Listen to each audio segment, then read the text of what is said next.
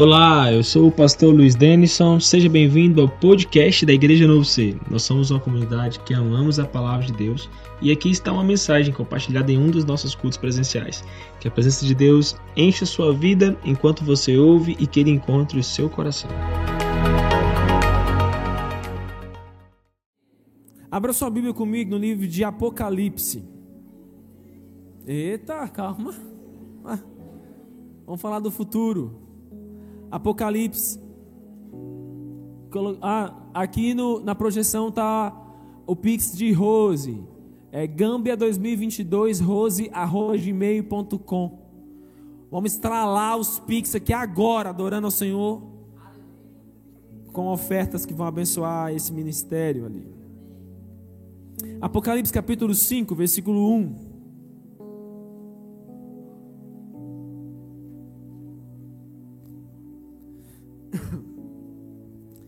Apocalipse 5, versículo 1 fala assim: Eu vi na mão direita daquele que estava sentado no trono um livro escrito por dentro e por fora e todo selado com sete selos. Eu vi também é, um anjo forte que proclamava em alta voz: Quem é digno de abrir o livro, de lhe desatar os selos? Ora, nem no céu, nem na terra, nem debaixo da terra, ninguém podia abrir o livro, nem mesmo olhar para ele. Versículo 4 fala: E então, por conta disso, eu chorava muito, porque ninguém foi achado digno de abrir o livro, nem mesmo de olhar para ele, nem de desatar os seus seus. Todavia, um dos anciãos me disse: Não chores, eis que o leão da tribo de Judá, a raiz de Davi, venceu para abrir o livro e desatar os seus selos. Então vi no meio de, do trono e dos quatro seres viventes, e entre os anciãos, de pé, um cordeiro, como tendo sido morto. Ele tinha sete chifres, bem como sete olhos, que são os sete Espíritos de Deus enviados por toda a terra. Veio, pois, e tomou o livro da mão direita daquele que estava sentado no trono. E quando tomou o livro, os quatro seres viventes, os vinte e quatro anciãos, prostraram-se diante do cordeiro, tendo cada um deles harpa e taças de ouro cheias de incenso, que são as orações dos santos, e entoavam um cântico novo que dizia: Digno és de tomar o livro, de abrir-lhe os seus selos, porque foste morto e com teu sangue compraste para Deus os que procedem de toda tribo, língua, povo e nação e para o nosso Deus os constituístes reino e sacerdotes, e reinarão sobre a terra. Amém? Olha, o Senhor está nos ensinando e quer nos ensinar algo através dessa palavra hoje. Eu quero ser bem objetivo aqui no que eu vou falar. Eu vou falar sobre acessos espirituais. O tema nessa noite é acessos espirituais. Nós precisamos entender que a nossa vida ela é vivida a partir de acessos. Nós estávamos na transição de um culto aqui para o outro. É, o portão foi fechado logo que é, o primeiro culto terminou. E quando o pessoal terminou de passar o, o louvor aqui, a música, o som, o portão foi aberto e todos nós estávamos lá de fora, tivemos, tivemos acesso aqui ao interior do templo. Acesso é algo que é dado por um outro alguém, alguém que não tem domínio sobre esse acesso. É, o texto que nós lemos nos mostra João nos céus, ele já tinha experimentado e já tinha tido é, algumas experiências com Deus nessa trajetória, enquanto ele estava na ilha de Patmos, tinha sido arrebatado e estava desfrutando ali é, de algo da parte de Deus, de muitas revelações. É, o, o próprio Deus é, está o conduzindo a subir de nível, mas ele chega é, em um estado que é, não é possível lhe avançar porque depende da abertura de um livro, de um desatar desses selos para que fosse lido o que estava nesses livros, nesse livro. Eu não quero entrar aqui nas minúcias desse texto, nas interpretações que nós temos para ele, mas caminhando na naturalidade dele, nós entendemos que é, o, o estado inicial de crise do apóstolo João aqui é porque é, alguém está perguntando quem vai abrir o livro. Quem vai ter a capacidade de desatar os seus selos, de romper para que seja lido o que está ali naquele livro? E ele diz, o próprio João narra que não, ninguém foi achado digno, ou melhor, capaz de abrir esse livro, desatar os seus selos. E o texto fala que ele começa a chorar muito ele começa a chorar, é, é, e é o que, que nós temos não é um choro de quebrantamento, é um choro de desespero. O desespero do apóstolo João aqui é porque ele está é, impossibilitado, ele está impedido de continuar avançando, de receber essa revelação, de entender o que estava ali. Ele compreende que é, naquele tomar daquele livro, naquele abrir aqueles selos, estava o culminar da história do que ele estava ali para viver e para experimentar des, o desespero que tem no seu coração é: poxa, é, parece que essa não deveria ser o fim da linha da história, mas é, não tem como prosseguir nesse processo aqui. E o texto diz que um dos anciãos se aproxima dele. Esse ancião aqui é figura de maturidade para nós. Na nossa imaturidade de vida cristã, nós muitas vezes paralisamos nossa trajetória de subida e de progresso a encontrarmos-nos com Deus, com aquilo que Deus tem para nós, de desfrutarmos de realidades desconhecidas para nós, nós paralisamos esse processo. Mas existe, queridos, vívido nos nossos dias, um anseio ardente do coração de Deus em nos revelar coisas maiores, mais profundas, as quais nós não conhecemos. Amém?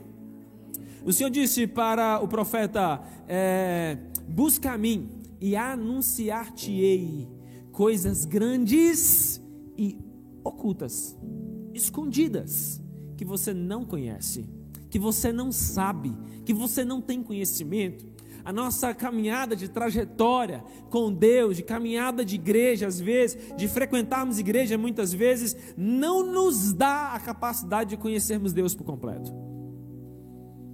Conforme nós vamos caminhando, conforme nós vamos avançando, nós vamos alcançando sabedoria divina que nós não tínhamos. Nós vamos alcançando entendimentos espirituais que nós não possuíamos. E enquanto João, na sua imaturidade, talvez ele acha, e poxa, nós estamos falando de um homem maduro em vida. Nós estamos falando de um homem que já está velho, inclusive.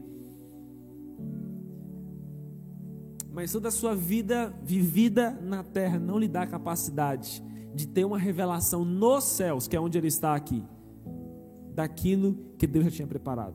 Então, enquanto ele está chorando, desesperado, chega alguém com maturidade, um ancião, chega perto dele e fala assim: Ei, não chore. Não chore. Você está chorando por desespero porque você não conhece o futuro. Deixa eu te falar: tem alguém aqui, o leão da tribo de Judá, ele está aqui. Obrigado. Ele está aqui. Ele é a raiz de Davi. Ele venceu com o objetivo de abrir o livro. Ele venceu com a finalidade de é, desflechar sobre a terra novos acontecimentos. Sem ele, se não fosse por meio dele, a história da humanidade estava paralisada até hoje. Mas porque ele morreu, porque ele se entregou, ele está aqui, ele é capaz de não somente abrir o livro, como lhe desatar os seus selos. João então começa a se alegrar, e nesse ambiente em que é, o cordeiro está ali, em que Jesus, esse que se sacrificou, esse que se entregou, está ali com capacidade de abrir esse livro, nós vemos que um cântico novo começa a ser cantado no céu. E o cântico cantado é: digno é de tomar o livro, de abrir-lhe os selos, porque você foi morto, e com seu sangue comprastes para Deus os que procedem de toda tribo, língua, povo e nação. E é interessante que o, o, os próprios ministros da adoração ali estão cantando que, ou oh, você é digno por quê? Houve uma trajetória prévia na sua vida para que você tivesse autoridade para viver esse tempo. Houve uma trajetória prévia na sua vida para que você tivesse capacidade e a autoridade, a autorização de abrir esse livro e manifestar o que tem nele. Nós precisamos compreender que assim como Jesus, nós também passamos por esse caminho, por esse processo de recebermos maturidade para alcançarmos novos níveis em Deus. O projeto de Deus não é termos um encontro com Ele semanal, vimos aqui em algum momento levantarmos nossas mãos, vir à frente, confessar Jesus, fazer um curso, batizar e continuar frequentando a igreja para o resto das nossas vidas. O projeto de Deus está muito além disso. Deus quer nos levar a níveis melhores, maiores e mais impactantes de tudo que nós já vimos e experimentamos. Chamar de Deus para nós é irmos mais profundo. A própria declaração aqui daqueles 24 anciões, dos 24 anciões que estão adorando aqui é: olha, você comprou para Deus. Porque os homens estavam mortos em pecados, delitos e ofensas, mas você resgatou esses homens, os comprou para Deus com sua vida, com seu sangue. E o que, que você fez com isso? Você os constituiu. Você os estabeleceu para ser reino e sacerdotes. Olha, a declaração do céu a respeito de nós é que nós fomos feito reino. E o texto original do que está dizendo aqui é que nós fomos feito um reino de reis. Nós somos feito um reino de sacerdotes. Então nós não temos mais agora um sacerdote, um grande líder, um grande homem inspirado, cheio por Deus. Não, não, não, não. Nós temos um reino de reis, um reino de sacerdotes, de homens e mulheres que têm acesso à presença de Deus e têm capacidade de trazer esse poder e estabelecer esse reino com autoridade. Quando a gente compreende que Deus nos fez um reino de reis, ele não nos fez um reino de escravos. Ele nos fez um reino de reis, um reino de sacerdotes. É porque Ele anseia, Ele deseja proximidade com Ele. A capacidade de Deus de nos fazer reis é nos dar autoridade para reinarmos. A capacidade de Deus de nos fazer sacerdotes é nos dar capacidade de nos aproximarmos dele, de termos acesso a Ele, a presença dele. Mas a gente vê é, o conflito pela intimidade não é algo. Ah, tão atual assim. O homem, ao longo da sua história, ele tem tido o um conflito pela proximidade com Deus. De muito tempo nós temos aprendido a terceirizar esse processo. Nós queremos, nós queremos estar onde um grande homem está, onde tem uma grande figura gospel, onde tem um grande nome, um grande ícone ministrando. Enquanto nós deveríamos estar sendo guiados, direcionados pelo sol da justiça que jamais, nunca vai deixar de brilhar. Quando nós somos guiados por Ele, direcionados por Ele, os estrelas, as estrelinhas perdem suas cores próximo de nós. Quando nós estamos querendo ser guiados pelas estrelas, pelas estrelas do mundo gospel, nós estamos perdendo a referência de Jesus, que é o sol da justiça. Aí, quando nós vamos trajetando a palavra, a gente vai vendo, gente, que a saga da história humana, os homens sempre tentaram terceirizar o processo de proximidade com Deus. E é isso que nos inviabiliza de termos acesso mais profundo ao poder e autoridade que já está disponível para nós por meio de Cristo Jesus. Quando nós vamos para o livro de Êxodo, abra comigo o livro de Êxodo, capítulo 20. Nós temos assim um, um encontro tão, tão emblemático aqui, porque Deus quer se encontrar com o povo.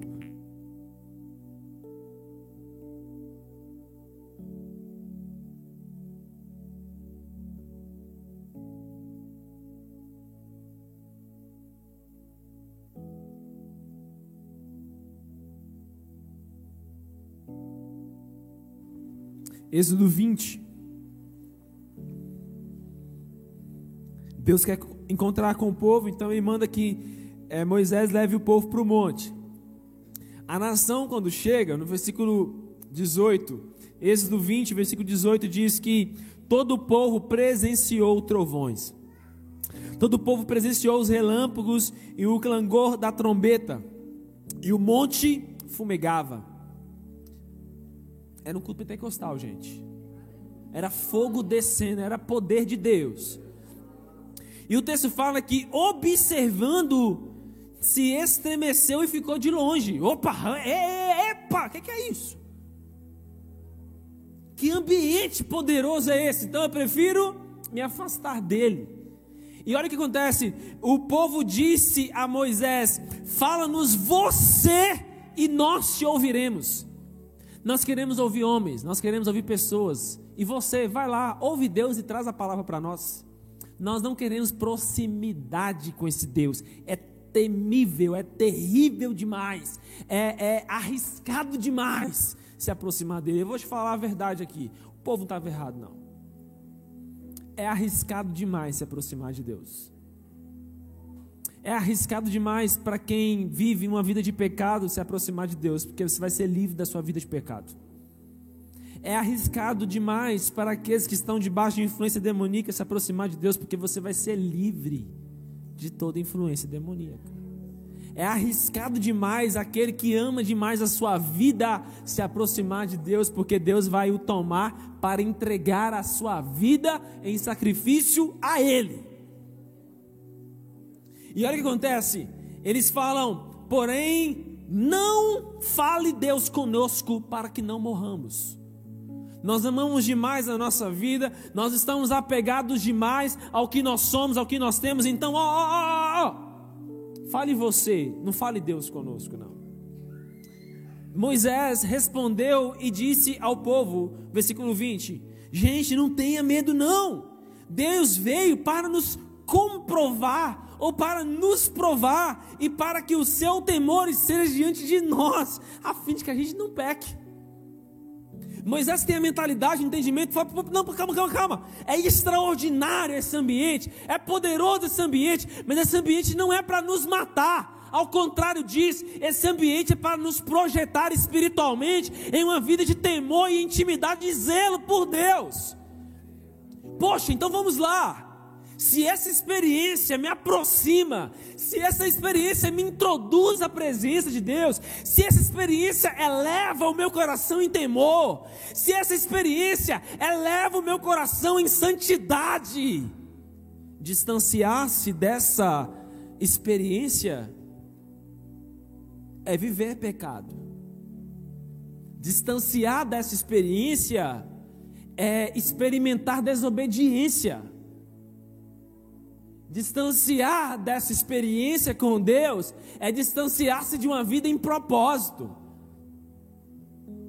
Mas eles não querem proximidade porque é temível demais caminhar com Deus. E o texto fala que o povo permaneceu de longe em pé. Moisés, porém, chegou e entrou naquela nuvem densa da glória de Deus. Talvez a sua Bíblia fala nuvem escura onde Deus estava. A melhor proximidade desse texto é aquela nuvem densa da glória de Deus. Quando a gente vê uma nuvem escura no céu, a gente fala o quê? Vai chover. Porque aquela nuvem está carregada de chuva. O povo estava visivelmente vendo, aquela nuvem está carregada da glória de Deus se nós entrarmos nessa nuvem, se nós acessarmos essa nuvem, nós podemos experimentar tanto mais. Eles recuam, eles ficam de pé, eles observam. Moisés vai e mergulha nessa nuvem. O fruto disso uma história de um ordenamento jurídico de um país sendo dado, leis, costumes, regras espirituais, direcionamentos espirituais, revelação está sendo dada para esse homem de como se deveria viver um povo inteiro, uma nação inteira, por causa de uma experiência com a glória de Deus. Deixa eu te falar, uma experiência com a glória de Deus nos liberta do nosso pecado uma experiência com a glória de Deus nos remove de um lugar de imoralidade, de peso, de mentiras, de engano, de escuridão, de palavras malditas. A experiência espiritual que o profeta Isaías teve quando o anjo vem e toca os seus lábios com uma brasa tirada do altar, essa experiência gera nele capacidade de se tornar profeta, de dizer: Eis-me aqui, envia-me a mim. Mas esse povo que decide se distanciar, esse povo que decide ficar longe, a consequência vem sobre eles logo à frente. Abra comigo aí no capítulo. É, capítulo 32. Capítulo 32 de Êxodo. Doze capítulos se passam, Moisés está no monte, adorando, celebrando, recebendo Deus, recebendo mais de Deus.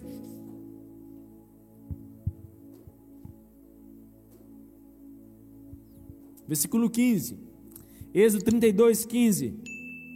Diz: E voltando-se, desceu Moisés do monte com as duas tábuas do testemunho nas mãos. Tábuas escritas de ambos os lados, de um lado e de outro lado estavam escritas. Olha versículo 16: as tábuas eram obras de Deus, também a escritura era a mesma escritura de Deus, esculpida nas tábuas. O que está sendo narrado para nós aqui é que a experiência de Moisés transpassou o espírito e agora ele tinha inclusive nas mãos aquilo que era algo feito pelo próprio Deus. 40 dias esse homem esteve no monte diante de Deus, diante de uma experiência com Deus. E o texto aqui no versículo 16 fala que as tábuas, versículo, desculpa, versículo 17 fala: Ouvindo Josué a voz do povo que gritava, disse a Moisés: Opa, há um alarido de guerra no arraial. Respondeu Moisés: Não é alarido dos vencedores, nem alarido dos vencidos, mas alarido dos que cantam é o que eu ouço. Versículo 19 fala que logo que ele aproximou do arraial, viu ele o bezerro e as danças. Então acendeu-lhes a ira, arrojou das duas das suas mãos as tábuas e quebrou-as aos pés do monte. E pegando no bezerro que tinham feito, queimou, o reduziu a pó, espalhou sobre a água e deu de beber aos filhos de Israel. Depois perguntou Moisés a Arão: Que te fez esse povo, Arão? Que você trouxe sobre eles tamanho pecado? Respondeu Arão: Não nascendo a sua ira, meu senhor, tu sabes que o povo é propenso para o mal, pois me disseram: Faz-nos Deus que vão diante de nós. Pois quanto a este Moisés, o homem que nos tirou da terra do Egito, nós não sabemos o que aconteceu com ele. Então ele disse: Quem tem ouro, tiro, deram-no, e eu lancei no fogo, e saiu de lá um bezerro. Quando a gente lê o versículo 25, a gente tem clareza da cena com que é, Moisés encontra. E o texto fala: Vendo Moisés que o povo estava desenfreado, pois Arão o deixara a solta para a vergonha no meio dos seus inimigos. Essa expressão, o povo estava desenfreado. O que Moisés encontra é literalmente uma orgia sexual acontecendo no meio do povo. Eles removeram suas roupas e estavam vivendo, estavam em um ambiente de idolatria, porque é isso que a idolatria gera imoralidade sexual. Porque a idolatria é uma prostituição espiritual e o que a prostituição espiritual produz é prostituição moral também. A prostituição do povo adorando a um bezerro gera um ambiente de prostituição moral. E o que Moisés encontra é uma cena grotesca de sexo ao ar livre. E o que ele estabelece é que aquele mal precisava ser arrancado do meio do povo. É um dia de morte, muitas pessoas morrem. Mas a consequência de tudo isso que eu estou falando aqui só vem porque esse povo não quis estar no ambiente da presença de Deus. Eles se negaram a experimentar a glória de Deus, eles se negaram a serem introduzidos aonde Deus estava, eles se negaram a ser expostos à glória e à presença de Deus, porque era agressivo demais para suas vidas, era pesado demais para suas vidas. Quando nós rejeitamos a capacidade de nos aproximarmos, de vivermos mais próximos, de termos uma experiência com Deus, de vivermos uma experiência com a glória de Deus, nós somos, em primeiro lugar, inviabilizados, desautorizados de irmos além. Jesus é autorizado de abrir o livro, desatar os selos porque ele passou pelo processo da humilhação, ele passou pelo processo da morte, ele passou pelo processo da entrega, ele passou pelo processo do sacrifício. Nenhum de nós estamos aqui nessa noite receberemos, viveremos, desfrutaremos da glória de Deus sem passarmos por esse lugar de sermos entregues, de nos entregarmos, de nos sacrificarmos, de nos colocarmos diante de Deus, de nos expormos à Sua presença, à Sua glória, de sermos vulneráveis àquilo que Deus quer fazer em nossas vidas. Poxa, gente, como que nós somos resistentes? Deus fala com todo mundo na igreja. Poxa, você não fala com a gente. Uma palavra dessa alcança muitas pessoas. Essa palavra talvez seria para os ministros de louvor, para os irmãos do ministério de intercessão, mas poxa, não é para você, cara. Não é para você, moça.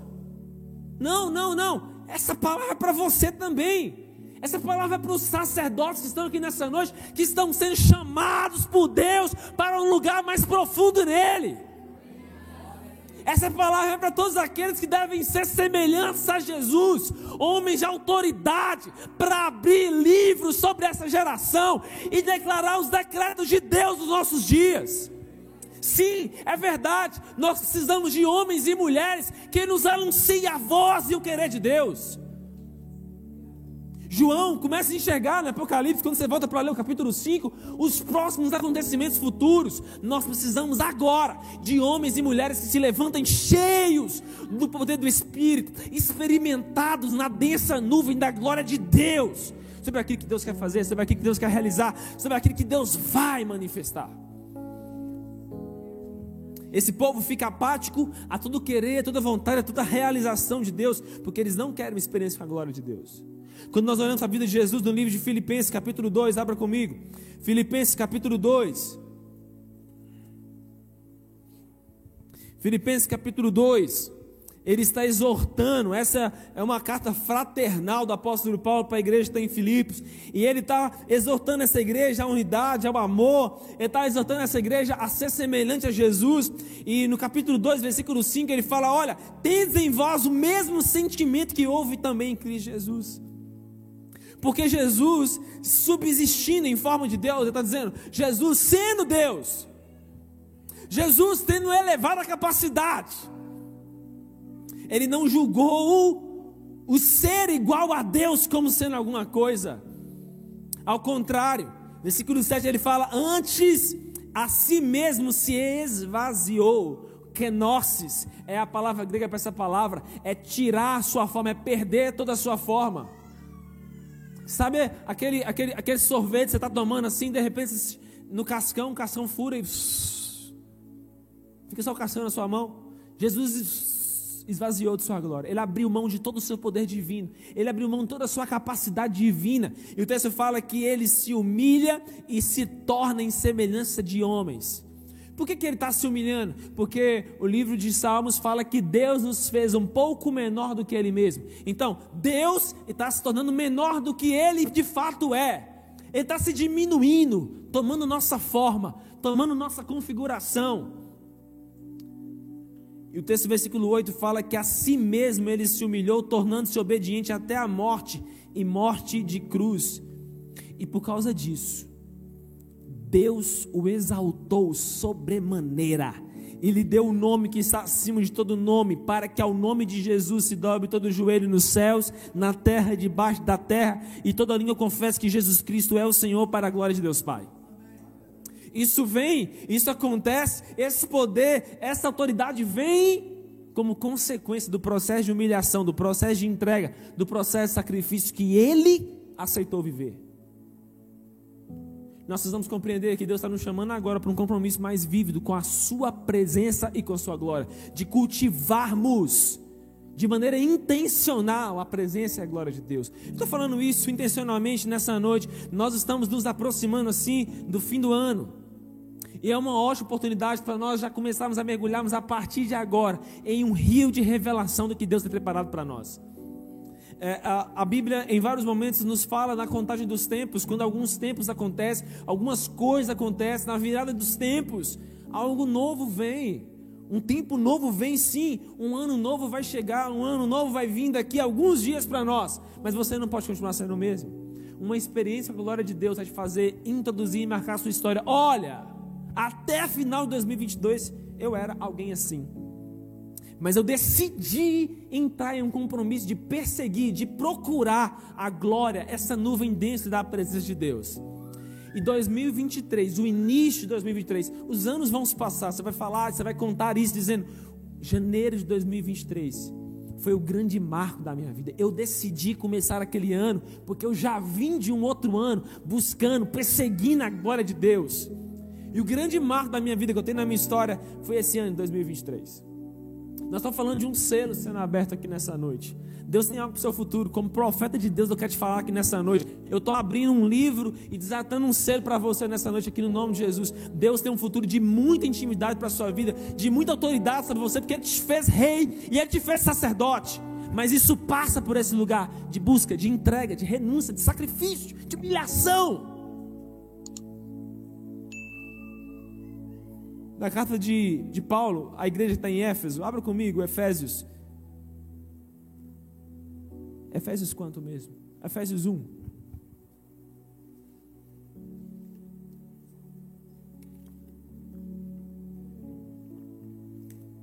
Deixa eu te contar uma coisa sobre a igreja de Éfeso. A igreja de Éfeso foi plantada debaixo de um ambiente, é, de uma nuvem muito densa da glória de Deus. O apóstolo Paulo chega em Éfeso, no capítulo 19 de Atos, ele encontra com 12 homens que eram discípulos, mas que não conheciam o Espírito Santo. O apóstolo Paulo atualiza eles a respeito de Jesus. Eles são batizados, recebem o Espírito Santo, começam a orar em línguas e a profetizar. Dias, dias, a cidade toda é chacoalhada do poder e da glória de Deus. A religião local é abalada, a feitiçaria é abalada, a magia é abalada. As pessoas fazem uma grande fogueira em praça pública, colocam fogo nos livros de feitiçaria, de magia, de ocultismo praticado na cidade. E Éfeso se torna a maior igreja da Ásia. O apóstolo Paulo, percebendo o ambiente de guerra espiritual que se formava contra aquela igreja, escreve várias instruções para ela, desejando que ela cresça, que ela amadureça. Inclusive, é aqui no livro de Efésios que nós temos o maior ensino sobre guerra espiritual no Novo Testamento. Quando ele nos ensina a nos revestirmos da armadura de Deus, quando ele nos ensina sobre regiões celestiais, onde se passa guerras espirituais, onde batalhas espirituais são travadas. E no capítulo 1, no versículo 17, versículo 15, o apóstolo Paulo escreve para a igreja em Éfeso dizendo assim: Por isso também eu, irmãos, quando eu ouço a respeito da fé que há em vocês, no nosso Senhor Jesus, e o amor que vocês têm com todos os instantes, eu não cesso de glorificar a Deus por amor a vocês, mas também eu faço menção de vocês em minhas orações, e eu tenho orado frequentemente por vocês, versículo 17, para que o Deus de nosso Senhor Jesus Cristo, o Pai da glória, vos dê, vos conceda espírito de sabedoria, espírito de revelação, no pleno conhecimento de Cristo Jesus, iluminando os olhos do vosso coração, para que vocês saibam qual é a esperança de Deus a respeito de vocês, para que vocês compreendam qual a riqueza da glória da sua herança nos santos, qual a suprema grandeza do seu poder para com os que cremos, segundo a eficácia da força do seu poder. Ele está dizendo: Eu estou intercedendo por vocês para que vocês cresçam no conhecimento de Cristo Jesus. Se vocês não crescerem no conhecimento de Cristo Jesus, se vocês não desenvolverem experiências com Cristo Jesus, vocês não vão compreender as riquezas que estão disponíveis para vocês, vocês não vão compreender as expectativas do coração de Deus a respeito de vocês, e vocês não vão desfrutar da suprema grandeza do seu poder que está disponível para vocês. Por isso, eu tenho orado frequentemente por vocês. Percebendo a guerra que existia no ambiente dessa igreja, no capítulo 4, ele traz outra instrução. Capítulo 4, versículo, a partir do versículo 7, ele está falando dos dons ministeriais. Ele está falando, gente, Deus quer tanto que nós. Aleluia. Tem alguns que são bem aperfeiçoados assim para frente, né? né? E nesse processo de aperfeiçoamento, alguns vão recuando assim, tornando mais aperfeiçoados assim. E você implica força para esse processo de aperfeiçoamento, né? As mulheres até vestem umas coisas que fazem ficar mais assim, né? Né? Mas amém, está dando tudo certo. Nós queremos chegar nesse processo de aperfeiçoamento, de desempenho, de edificação. E o versículo 13, o apóstolo Paulo fala assim: Deus está fazendo isso até que todos cheguemos à unidade da fé e do pleno conhecimento do Filho de Deus. O desejo de Deus é que a gente alcance pleno conhecimento do Filho de Deus. E ele fala: pleno conhecimento do Filho de Deus vai nos conduzir à perfeita varonilidade. O que, que, é isso? Perfeita varonilidade. É um varão perfeito, bonito. Não, não, não, não. É um varão na semelhança de Jesus, com o caráter de Jesus impresso nele também. Para que a gente chegue a essa perfeição, para que sejamos aperfeiçoados em Cristo Jesus, ele fala, para que a gente chegue à medida da estatura da plenitude de Cristo. Porque quando a gente alcança esse lugar de maturidade, de proximidade com Jesus, ao ponto de termos maturidade espiritual, ele diz: Nós não seremos mais como meninos, agitados de um lado para o outro, levados ao redor de todo vento de doutrina, pela artimanha dos homens, pela astúcia com que os induzem ao erro. Mas nós seguiremos o amor, nós saberemos para onde nós estamos indo, nós viveremos o nosso chamado e o nosso propósito. Nós não seremos apáticos, indiferentes Aqui, deixa eu te falar uma coisa. Apóstolo Paulo escreveu o recado e mandou para Éfeso. Entrou aqui, saiu aqui. A comprovação que nós temos disso, quando a gente lê Apocalipse capítulo 2, a primeira carta é para a igreja de Éfeso. Tem hora que quando você acorda e fala assim: Meu Deus do céu, deixa eu mandar mensagem para essa pessoa aqui, urgente. É a primeira mensagem do dia. Você tem que mandar, você tem que enviar, você tem que fazer ligação logo. Por que você acha que a, primeira, a carta de Efésios foi levada, enviada primeiro? O problema ali era muito sério. Quando você lê a carta de, de Jesus para a igreja de Éfeso, nós vemos Jesus falando assim: vocês precisam se arrepender. Porque a religião de vocês é aparente. Vocês são grandes, são poderosos, são influentes, são ricos mas perderam o primeiro amor. Vocês não me amam como vocês me amavam. Vocês não têm zelo mais como vocês tinham zelo um dia pela minha presença. E ó, deixa eu te falar: se vocês não se arrependerem, eu vou vir, eu vou remover o meu fogo do meio de vocês. Eu vou retirar a minha presença do meio de vocês. Eu vou tirar a referência que vocês têm a respeito de mim, porque vocês perderam o compromisso de continuar crescendo e sendo aperfeiçoados em mim. Porque vocês se perderam do lugar de crescer no conhecimento de Cristo Jesus. Deus está nos chamando nessa noite a disponibilidade. Ele nos chama a disponibilidade de sermos levados por Ele, de sermos conduzidos por Ele a esse lugar, de sermos marcados pela Sua glória, marcados pela Sua presença, de caminharmos dentro dessa nuvem da presença dEle e desfrutarmos da plenitude do Seu conhecimento, do Seu poder, sendo feitos conforme a Sua imagem, conforme a Sua semelhança, compreendendo o chamado dele para a sua vida. Deus não te chamou para ser só mais um. Deus não te chamou para estar sentado aí só numa cadeira. Ele te chamou para manifestar a glória dele na terra. Ele te chamou para ser uma referência. Ele te chamou para ser uma inspiração. Ele te chamou para ser semelhante a Jesus. Um homem e uma mulher que tem acesso aos livros de Deus, aos planos de Deus. Um homem e mulher que, ao ler essa palavra, consegue compreender a profundidade dela e liberar isso sobre o mundo, liberar isso sobre pessoas e ser uma referência daquilo que é o projeto de Deus para a vida do homem.